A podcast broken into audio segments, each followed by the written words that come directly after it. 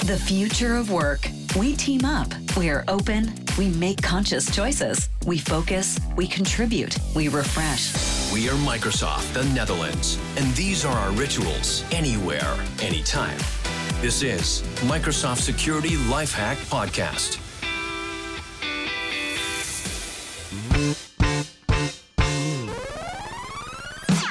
Microsoft Security Lifehack Podcast. Eh, weer een nieuwe aflevering. Vandaag met de partner Airways. En eh, we gaan het hebben over adoptie van security. En als je afvraagt wat is dat? Nou, dan ga je het komende half uur ga je dat ongeveer horen.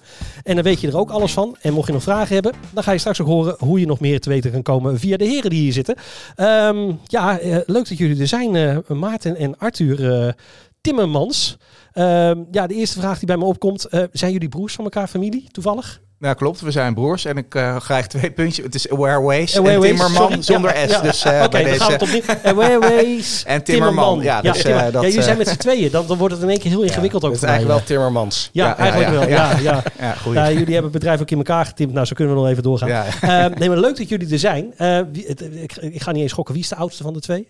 En, en, of het meest verstandige, laten we het zo zeggen. Dankjewel, Jeroen. Ja, ja, ja. ik ben het nakomertje, tien ah, jaar jonger. Ah, dus, uh, kijk, kijk toch eens. Ja. ja. Meer grijze haren. Mijn kleine broertje. Ja, een kleine ah, Maar leuk dat jullie er zijn. Uh, Airways. Aware. Uh, Awareways. Ja. Jongen, jongen. Bewuste wegen. Ja, bewuste wegen. Ik ga maar... Awareways. Ja, yes, dat is hem. Ik heb hem nu opgeschreven. Um, waar, waar, wat doen jullie? Waar komen jullie vandaan? Uh, hoe zijn jullie ooit begonnen? Nou ja, het is een, uh, dat, dat is dus eigenlijk een heel mooi verhaal. Uh, wij werkten samen met een, uh, een cybersecurity bedrijf. En die hadden ons gevraagd om te kijken wat zijn er nou nog voor markten en mogelijkheden. Ehm, buiten gewoon al die techniek die we doen. En misschien iets met sharing of capaciteit. Toen hadden we onderzoek gedaan. En onze derde compagnon, Geertje Veenbergen, die kwam eigenlijk op het spoor van de menskant van informatieveiligheid. Ja. En um, ja, daar zijn we ingedoken. Ik ben sociaal psycholoog. Zij is communicatie, heeft communicatiekunde gedaan. Uh, Arthur heeft ook uh, in die kant wat gedaan. ook iets met communicatie. En we hadden wel zoiets van, dat is echt interessant, hè? want het werd heel erg beschreven, dus inmiddels denk ik acht, negen jaar geleden, als een probleem. Maar als we gingen kijken naar wat eraan werd gebeur, gebeurde, was het heel weinig.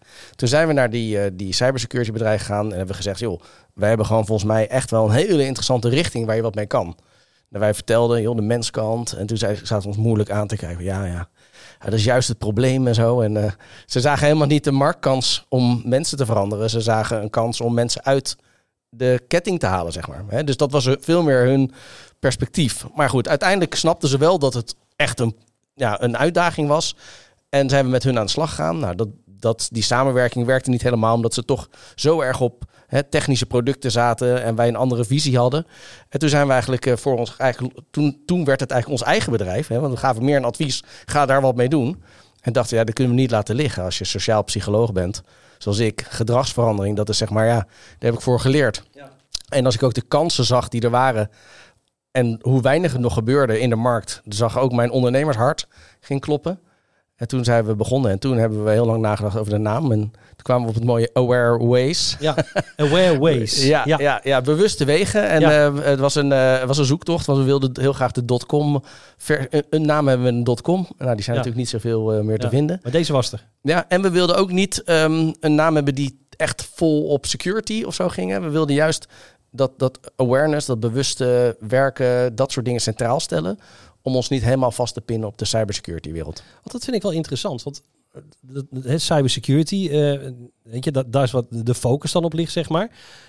Zeker acht jaar geleden, en dan kijk ik ook even zelf terug waar ik vandaan kwam, was voornamelijk als we hadden over verandering, zat hem heel erg in de, in de hoek van uh, productiviteit, zorgen dat mensen bepaalde tooling gingen gebruiken en daardoor productiever werden en daardoor in gerasverandering, zeker binnen IT was dat. Jullie zaten echt in een, een andere kant van het spectrum waar nog niet heel veel was, denk ik. Nee, dat klopt. Uh, bij de eerste jaren ehm, ben ik vooral presentaties gaan geven bij organisaties over dit onderwerp. En ja, werd er vanuit security kant ook wel gezegd heel belangrijk. Maar uh, de pijplijn was vol, maar er viel geen offerte. Dus het was toch niet echt helemaal uh, belangrijk. totdat natuurlijk ook met name wat wetgeving in stelling werd gebracht onder de AVG. nou ja, en daarmee hebben we denk ik wel een vlucht kunnen maken. Ja, want het is natuurlijk, hè, de cybersecurity, um, zeker de laatste jaren, hè, ik denk zeker rondom corona-periode, net ook daarvoor, begon het wel echt een vlucht te nemen aan hè, wat je zag rondom ransomware en eigenlijk elke dag wel in de, in de krant uh, kwam het naar voren. Als je ook kijkt de jaren daarvoor, wat was jullie grootste uitdaging wat jullie daar zagen in, in de tijd? Of was dit altijd al iets wat speelde, maar was het meer onder de radar? Ja, ik denk dat het daarvoor wel speelde. Wat Arthur net zei, weet je, ze vonden het belangrijk, maar er was eigenlijk geen budget. En de awareness op sea-level, hè, die was gewoon heel laag. Ja. Uh, dus waarom zou je hier geld aan uitgeven? Uh, koop een technische firewall. Ja, ik heb een eh, virusscanner, ik heb een firewall. En, en, en het is ook niet tastbaar. Dus ook een van de eerste dingen die we zijn gaan doen is een, een, het tastbaar maken. We hebben een, een meetinstrument ontwikkeld. En op basis van een psychologietheorie een, een meting kunnen doen om eigenlijk de security cultuur binnen een organisatie te meten. A, om dan handvatten te hebben, hoe pakken we het aan? Maar vooral ook om tegen uh, de directie en de boards te kunnen uitleggen, joh, zo sta je ervoor. Ja. En natuurlijk na de interventies kunnen laten zien, dit is de impact geweest van als je hierin investeert. En dat was eigenlijk best wel een hele goede middel uh, om, om die stap te maken. Want in één keer dachten ze, oké, als we dan hier uh, x, x duizend euro tegenaan gooien, dan krijgen we ook wel inzicht in wat het heeft opgeleverd. Ja. En dat was denk ik vanuit, uh, vanuit ondernemerschap, maar ook vanuit in de markt was dat echt nieuw op dat moment. En, en je zegt zo'n zo, zo, zo onderzoek wat je dan in het beginsel doet bij zo'n organisatie. Hoe, wat, moet ik daarbij voorstellen? Is dat een vragenlijst? Is dat een, ja, ja, het is een korte vragenlijst. Uh, ja, we, we gebruiken ook wel objectieve data die uit systemen komt. Maar eigenlijk willen we niet zozeer. We willen eigenlijk weten hoe mensen denken over security en privacy. Want voor ons is eigenlijk zijn die twee dingen horen wel best wel bij elkaar bij de meeste klanten. En uh, dat gaat dus niet over hoe goed doe ik het alleen, maar wat vind ik ervan. Dus bijvoorbeeld hoe ervaar ik de norm binnen een bedrijf. Hè, word ik wel eens aangesproken door mijn manager dat ik op moet letten op wachtwoorden. Um, uh, als ik mijn, mijn scherm niet lok, zegt mijn collega dan wat van. Maar ook heb ik het idee wel dat als ik hier wat aan doe, dat het beter wordt. dus dat is eigenlijk de, de psychologie achter de security. En op het moment dat we daar inzicht in hebben, kunnen we daar ook aan gaan draaien. Dus als jij het idee hebt, ja, maar ik ben een medewerker, security is het probleem van IT, ja, dan hoef je dat gedrag niet te laten zien. En dus als wij zien dat er bij een bedrijf mensen dat wel zien, hè, dat ze duidelijk die relatie tussen zichzelf en veiligheid, hun eigen gedrag en veiligheid zien, dan kunnen we, dan kunnen we kijken waar zit dan de bottleneck als het niet gebeurt. Nou, dat kan soms kennis zijn of, uh, um, of het gevoel dat niemand het doet. Denk, nou, als niemand doet, ga ik het ook niet doen. Dus we proberen echt in kaart te brengen hoe ziet die security cultuur eruit? Welke knoppen kunnen we dan aan draaien om dat te verbeteren?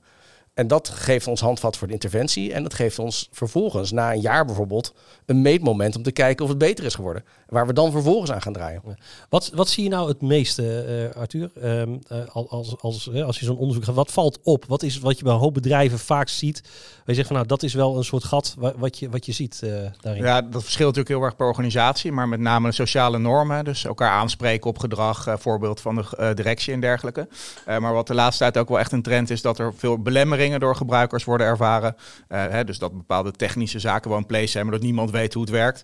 Uh, hè, dus, dus, en dat is ook een, waarom we bij jullie wel eens aan tafel zitten van hoe kunnen gebruikers nou makkelijker veilig werken. Dus we proberen meer ook rondom het applicatielandschap uit te leggen van ja, hoe ga je daar nou mee om als uh, gebruiker. Ja, en, en ik vind het super interessant, want ik, ik, want ik kom uit die andere hoek, zeg maar, moderne werkplek en verandermanagement daar. Uh, we praten ook vaak uh, met mensen over het, uh, het Koepelen-Ros-model. van een, een, soort schok-effect wat je eerst krijgt. mensen dan door een dip in gaan, uiteindelijk die verandering gaan omarmen. Zien jullie dat bij jullie ook? Hè? Als, je, als je met mensen praat en bijvoorbeeld over dat gedragsverandering en elkaar aanspreken op, op zaken ik vind dat best ingewikkeld. En ik kan me voorstellen dat mensen dat best lastig vinden. Want ja, wat, wat zegt het als je iemand op, op iets aanspreekt? Vaak wordt dat, kan het vijandig zijn en, of misschien zo voelen. Hoe, hoe kijken jullie daarnaar? Als, uh, ja, ik denk dat je dus ehm, dat je juist mensen moet trainen op gedrag. Hè? Dus hoe kan je dan ook iemand aanspreken? Dus we zeggen niet spreek iemand aan. Maar van joh, uh, help je collega met dit. Of, uh, of, ook mogelijkheden om iemand aan te spreken. Ja. dus net als iemand rondloopt, kan je zeggen, joh, zoekt u iemand. Ja. In plaats van, wat doet u hier? Dus, oh, die moet ik onthouden. Ja, nee. En het gaat echt ook over een andere. Het gaat ook over de mentaliteit. Hè, dat je, op, je kan natuurlijk op een hele opbouwende, vriendelijke manier ja. mensen helpen om veiliger te werken. Maar daar is wel voor nodig dat je ook snapt dat het voor iedereen belangrijk is. En want anders zegt iemand, joh, waar bemoei je mee? Ik uh, doe het lekker zelf. Hè? Nee, die moet zeggen, oh ja, ja, je hebt gelijk. Ik moet, het is ook belangrijk. Ja. dus het gaat wel iets verder dan dat aanspreken. Maar met dat aanspreken en met elkaar daarover praten, dat geeft eigenlijk een, een security cultuur die duurzaam is. En daar willen we natuurlijk naar op zoek. En we ontwikkelen ook vaak interne campagnes rondom security en privacy. Dus als het heel zichtbaar is, wordt het natuurlijk ook makkelijker om elkaar over aan te spreken. Omdat ja, het is een onderwerp wat je de hele tijd tegenkomt. Hè. Dus we halen het ook wel een beetje eruit. Uh, ja, dus, uh. want de mensen voelen zich vaak, althans, dat heb ik ook al mee, vaak persoonlijk aangevallen op dingen. Hè. Dus als bijvoorbeeld je scherm open staat en je zegt, joh, zou je scherm niet lokken? Dan zit je mijn scherm te kijken. Ja. Weet je, het is niet wat je bedoelt, weet je. Nee. Maar da daarmee omgaan. En ik denk dat wat je zegt, een campagne hebben al, dat je aangeeft, intern, dit speelt er. We zijn hiermee bezig en Ja. we spreken met z'n allen of dat we dingen. Ik denk dat dat ook wel een weg is die daarin in Ja, slaat. en dat het dan ook voor je gevoel bijdraagt aan veiligheid. Kijk, Ja. als je denkt, het zit iedereen tot zijn zeuren over dat scherm, dan gaat er toch ook iets fout. Hè? Dan Ja, mist er iets ja. van kennis van Ja. wat het risico is als je je scherm niet lokt. Ja. En dus dat, dat hoort er wel echt bij. En eh, om aan te haken bij jou, bij die digitale verandercultuur, hè, wat we wel zien, is dat we ook ehm, steeds vaker worden geconfronteerd met het, de term digitale competentie. Het, het zijn ook mensen die, ehm, ehm, er is een grote groep mensen die gewoon met computers werken, nog best wel lastig vindt. En dan gaan ze opeens over naar een nieuw systeem. Hè? Nou, dat, eh, daar hebben we met elkaar ook over gehad. Bijvoorbeeld naar 365, wat voor heel veel gebruikers makkelijker is. Maar als je moet overgaan, is het in eerste instantie weer wennen. Ja, en dan moet je dus leren hoe dat werkt. En vaak wordt daar in organisaties eigenlijk te weinig aandacht aan besteed. En dan mag je wel een cursus doen, maar ja, daar hebben mensen geen tijd voor. En dan lopen ze een beetje klojo en doen, vinden ze hun eigen weg. Ja, voor het weet staan bestanden op allerlei verkeerde plekken en gaat het fout. Dus ja, het gaat ook over aandacht voor implementatie van software. Dus daar komt dat wel heel dicht bij elkaar. Ja, en als laatste denk ik ook wel belangrijk is dat we eigenlijk altijd volgens de approach-strategie werken. Dus dat we altijd een positieve benadering in onze campagnes hebben. Dus je, hè, dus je kan, eh, als je er net over prettig. aanspreken, Ja, ja. kan je daar ook wel verschil in maken, denk ik. Ook als leidinggevende. Ja. Ja, maar het is ook belangrijk omdat juist security gaat altijd over wat niet mag, wat je wel moet doen, wat er fout kan gaan, eh, risico's. Terwijl je kan ook hebben, oké, wat levert het ons op als we hierin investeren? Wat kunnen we daarmee bereiken? Hoe kunnen we daar ook een onderdeel van maken van wat wij uitstralen als organisatie? Ja. Ik weet wel, wat is jullie aanpak dan? We hebben, de- we hebben een, een, een een scan gedaan. Ik vind scan altijd zo'n vervelend woord. Maar je hebt zo'n onderzoek gedaan eh, daarna. Er komen resultaten naar voren.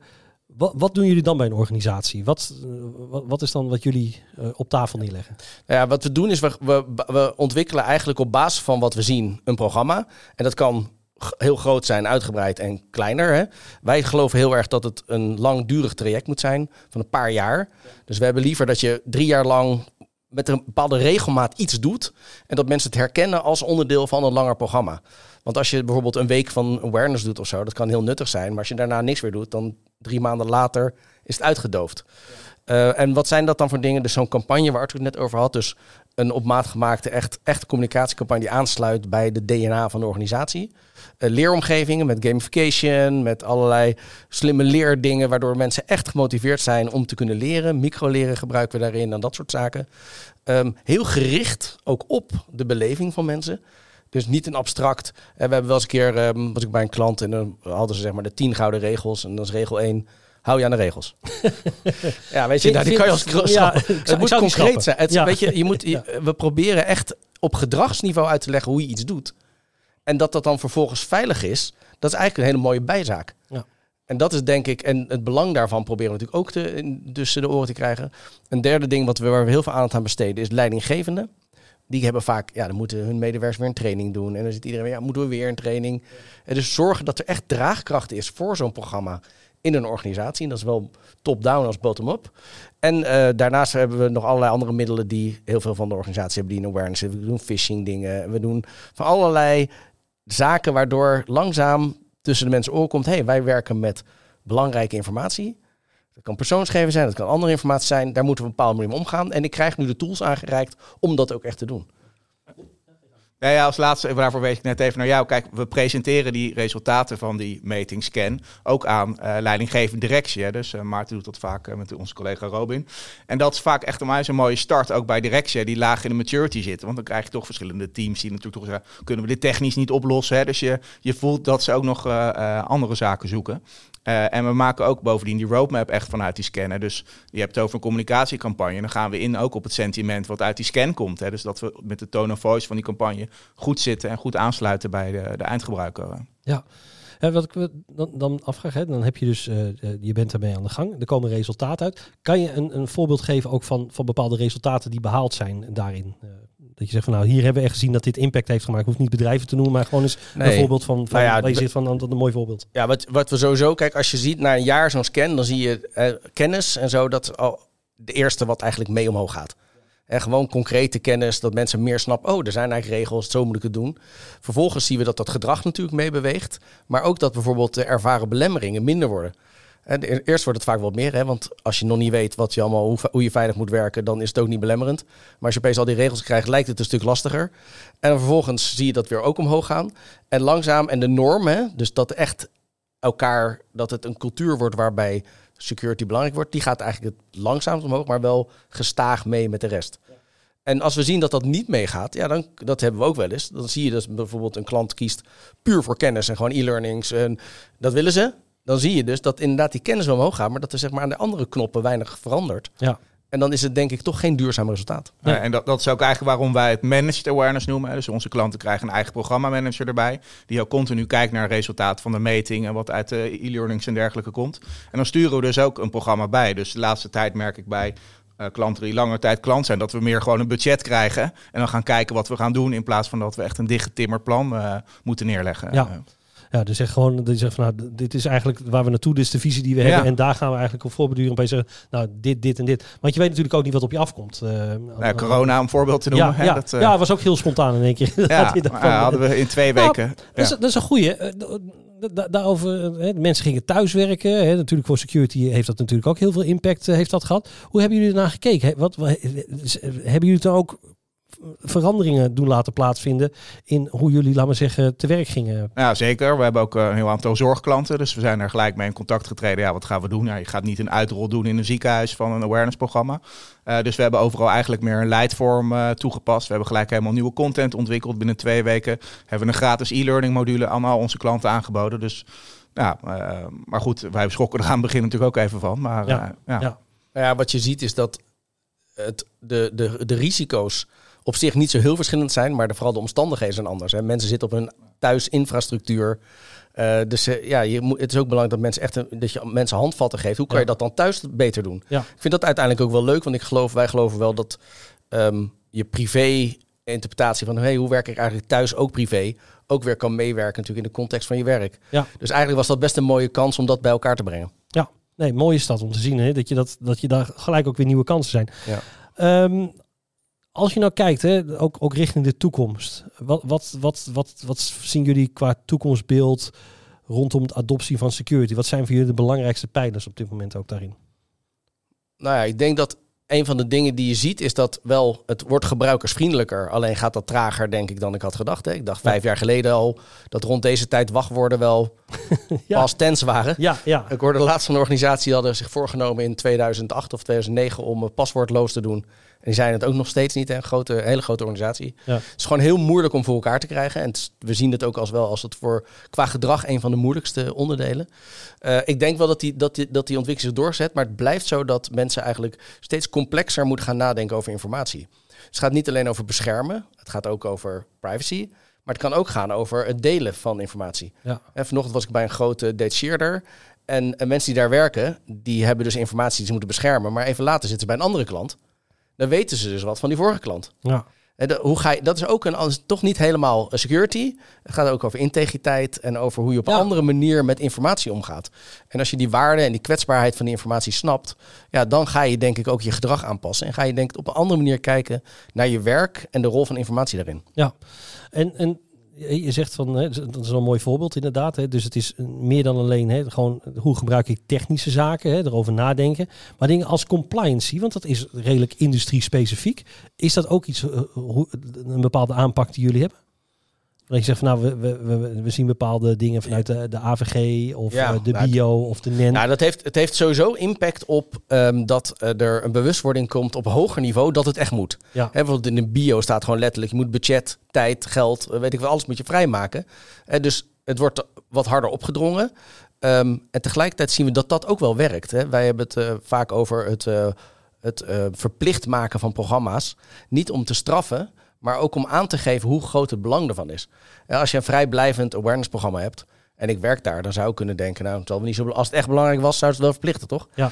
Uh, maar mensen zijn in Nederland vooral heel bang om iets verplicht te maken, want ja, vooral niet mensen. Terwijl je kan ook op een vriendelijke manier iets zeg maar zeggen, joh, het moet wel echt, want het is gewoon belangrijk. Ja. En je merkt dat die compliance regels wel bijdragen aan een soort besef hoe belangrijk het is, wat eigenlijk best parallel loopt met een markt waar mensen ook continu over hacks lezen. Ja. Eh, dus die twee dingen die versterken elkaar denk ik wel in, in het gevoel van urgentie. Ja. Ehm, al- als je kijkt hè, van, van hoe bedrijven nu opgesteld staan. ehm, wa- wat, we hadden het net al even gehad, je had het even over die wachtwoorden en zo. Als je kijkt naar dingen als multifactor authentication, we vinden dat lastig. Wat zou nou de beste tip zijn om dat te gebruiken? Wat, wat ze zeggen van hoe kan je nou zo... Ja, dat is een. Nou ja, sowieso vind ik, ik vind multifactor, en dat is echt natuurlijk een van de allerbelangrijkste maatregelen die Ja. je kan nemen. Ook privé, voor heel veel mensen promote ik het altijd. Ehm, ik denk dat, dat er is, te laten eerst zeggen, een fout die vaak wordt gemaakt is dat multifactor zonder na te denken wordt geïmplementeerd. Ja. En dan de hele populatie eerst werkt, die denkt, wat nou dit met dit, eh, die ma het wordt dan eigenlijk iets negatiefs. Eh, eigenlijk is multifactor een extra beschermlaag, waardoor je bijvoorbeeld kan zeggen, nou in plaats van één keer in de drie maanden hoef je nog maar één keer per jaar je wachtwoord te vernieuwen. Ja. Het is ook een vorm van versoepeling die het toch veilig maakt. Dus je gaat naar het positieve ervan. Zeg Ja. maar. Mensen zien het al extra handeling negatief. Ja, Maar door het juist te draaien maak je iets positiefs van. Ja, en, en dus, dus, dus het is positief in die zin. En je kan het aan mensen heel goed duidelijk maken dat mu- multifactor echt enorm bijdraagt aan de veiligheid van het systeem. Waardoor ze ook met meer vertrouwen mee kunnen werken. Minder denken, oh misschien... Kijk, als je stel je bent iemand die een slecht wachtwoord gebruikt. Ergens knaagt dat natuurlijk wel. Hè? Die denkt, ik zou dat eigenlijk eens moeten doen, maar het lukt me niet. Ja. Met zo'n multifactor kan je mensen ook comfort geven. Zeg joh, weet je, het is echt een stuk veiliger sowieso. Ja. Dus ik denk dat je daar ook een, eh, een, eh, een mooie, mooie draai aan kan Ja, geven. nou, wat ik altijd, altijd in het verleden last van had, en dat is een persoonlijk dingetje, zeg maar, dan had ik mijn wachtwoord veranderd en ik had zoveel devices. Dan moest ik op elk device moest ik weer mijn wachtwoord opnieuw gaan. En dan denk ik, oh, wat, oh, nou heb ik dit apparaat. Oh ja, dat is waar ook. Omdat Ja. je, hè, je kan je mail geloof ik checken eh, op, je, op je telefoon, televisie, tablet, laptop. nou, pa- pak alles maar wat een internetverbinding heeft. Tegenwoordig kan je bijna overal wat op checken. Ja. Ehm, en dat, dat vond ik altijd wel een uitdaging. En ehm, ik vind, hè, wat jullie zeggen, de insteek kiezen van een positieve benadering. Ja. Hè, bijvoorbeeld ook kan er eentje zijn, waar, waar ik ook wel eens naar kijk, is dat op het moment dat je multifactor authentication aan kan bieden, is dat ze ook single sign-on hebben op, Ja. op applicaties, waardoor ze niet nog een keertje hoeven. En Hele van eh, op, op die manier de- ernaar te kijken. Dus dat vind ik altijd wel een positieve eh, draai. Ehm, En wachtwoordmanagers Dat ja. is denk ik ook een. eh, ik denk dat dat echt de toekomst is. Eh, ik, eh, ik weet dat Microsoft dat al een beetje ingebouwd heeft. Apple is dat aan het perfectioneren. Dus Ja. ik denk dat de one password van deze wereld nog best een zware tijd krijgen daarmee.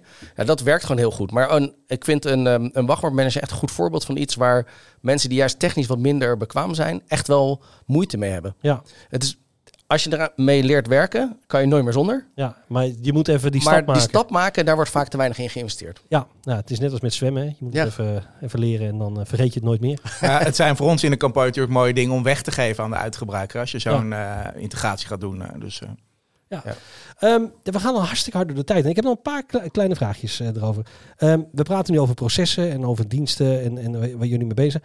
Ehm, technische implementatie, is dat ook iets wat jullie dan ook doen? Zeg je dat daar partneren we mee? Of, of hoe, hoe gaat dat eh, bij jullie eh, daarin? Nou, wij proberen te partneren, maar wij geven wel advies daarover. Hè, dat Ja. we zeggen, nou, bijvoorbeeld een wachtwoordmanager, eh Ja. dergelijke. Eh, en dan werken we samen met partijen die we kunnen introduceren. Dus, eh, dat ja. super. Ja, en we, en we zetten de focus op dat je vanuit IT die eindgebruiker echt in het gaten moet houden. Ja. Dus wij vragen eigenlijk altijd naar de IT-kalender bij een awareness-programma. Want dat zijn allemaal kansen om ook een awareness momentje te creëren. In plaats van een negatief, hey, nu wordt dit uitgezet en kunnen we dat niet meer gevoel. Ja. En dat kan je dan uit, uit gaan leggen. Ja, nou, dat is wel heel tof, want het sluit ook helemaal aan. Hè, als we kijken naar eh, Microsoft, zijn we net een nieuw jaar begonnen. Hè. Dit is ons eh, eh, fiscal year 23. Ja. Ehm, eh, daar is de focus voor ons is het gebruik van eh security middelen. Wat we zien is dat een hoop mensen hebben bijvoorbeeld een, nou dan gaan we technisch doen, een E5 abonnement waar heel veel dingen in zitten, maar gebruiken eh, niet dat soort dingen. Dus je denk ik ook wel een mooie kans om ook eens met die bedrijven in gesprek te gaan. Van joh, wij zouden, hè, wat zou je meer kunnen doen om dat, dat te kunnen laten, kunnen laten landen, zeg maar. Want ik denk, komen jullie dat ook tegen bij bedrijven? Denk, hey, jullie hebben al zoveel, maar jullie gebruiken het niet? Ja, we en, en als ze het al gebruiken, dan wordt dat vaak nog door een externe leverancier gedaan. Weten ze zelf niet Ja. precies hoe het zit. Ik denk wel dat eh, dat voor veel, bij grote bedrijven niet natuurlijk. Hè, daar heb je vaak specialisten die het echt Ja. weten. Maar groot MKB bijvoorbeeld al, waar echt 500 tot 1000 man zitten, die zijn vaak weten niet echt niet goed hoe dat zit. En um, ja, voor ons is het wel echt een kans om juist die gebruikersaspecten. Kijk, je kan bijvoorbeeld in, uh, in Outlook zo'n button aanzetten waar je phishing kan melden en dat soort dingen. En dat zijn instellingen die je kan doen die iets kunnen toevoegen als je er vervolgens ook wat mee doet. Ja. Want als allemaal mensen melden en je krijgt nooit wat terug, ja, dan heeft het weer geen nut. Wordt het, uh, dus, wordt het een beetje jammer. De, en dat is denk ik wel een goed voorbeeld van een implementatie die wij dan waar wij zeg maar een idee van hebben, wat beter kan, maar ook wel het gevolg wat je eraan moet geven om het succesvol te maken. Ja, nee, absoluut. Um, Stel nou dat ze met jullie in contact willen komen. Wat is even de handigste manier om, om dat te doen? Uh, ja, dat kan natuurlijk via de telefoon, ons algemene nummer, maar ook uh, info at thewareways.com en dan ja. uh, krijg je snel een reactie van mij of mijn collega's. en ik denk ook even op de website misschien even handig om even te kijken. Daar staan allerlei mooie voorbeelden ook genoemd. Awareways.com. Awareways.com. ja, dat dus, is hem. Ja, mooi, super. Um, Heren, dank jullie wel dat jullie er waren. Ik vind het super tof, want het is ook precies, ja, het is uh, dicht bij mijn hart om maar zo te zeggen. Ik kom uit die adoptiehoek vandaan, maar dan hè, vanuit de andere kant, wat ik net al zei. Dus ik geloof hier heilig in dat we hier uh, heel veel aan kunnen hebben. Um, wat ik ook echt heel tof vind, um, is gewoon het feit dat we dit niet heel veel zien op dit moment. Hè, dit soort uh, mogelijkheden en oplossingen. Dus ik zie je echt als een groot voorbeeld daarin. Dank voor jullie tijd. En Arthur, Maarten, en nou, ik hoop dat we elkaar snel nog een keertje gaan zien. En en voor u als luisteraar bedankt voor het luisteren. En uh, ja, we hopen dat je snel weer een keer inschakelt. En anders uh, like onze uh, podcastkanaal. En dan blijf je op de hoogte van alle dingen die gaan komen. Bedankt voor het luisteren en tot ziens. Bedankt voor het luisteren naar deze podcast van Microsoft Nederland.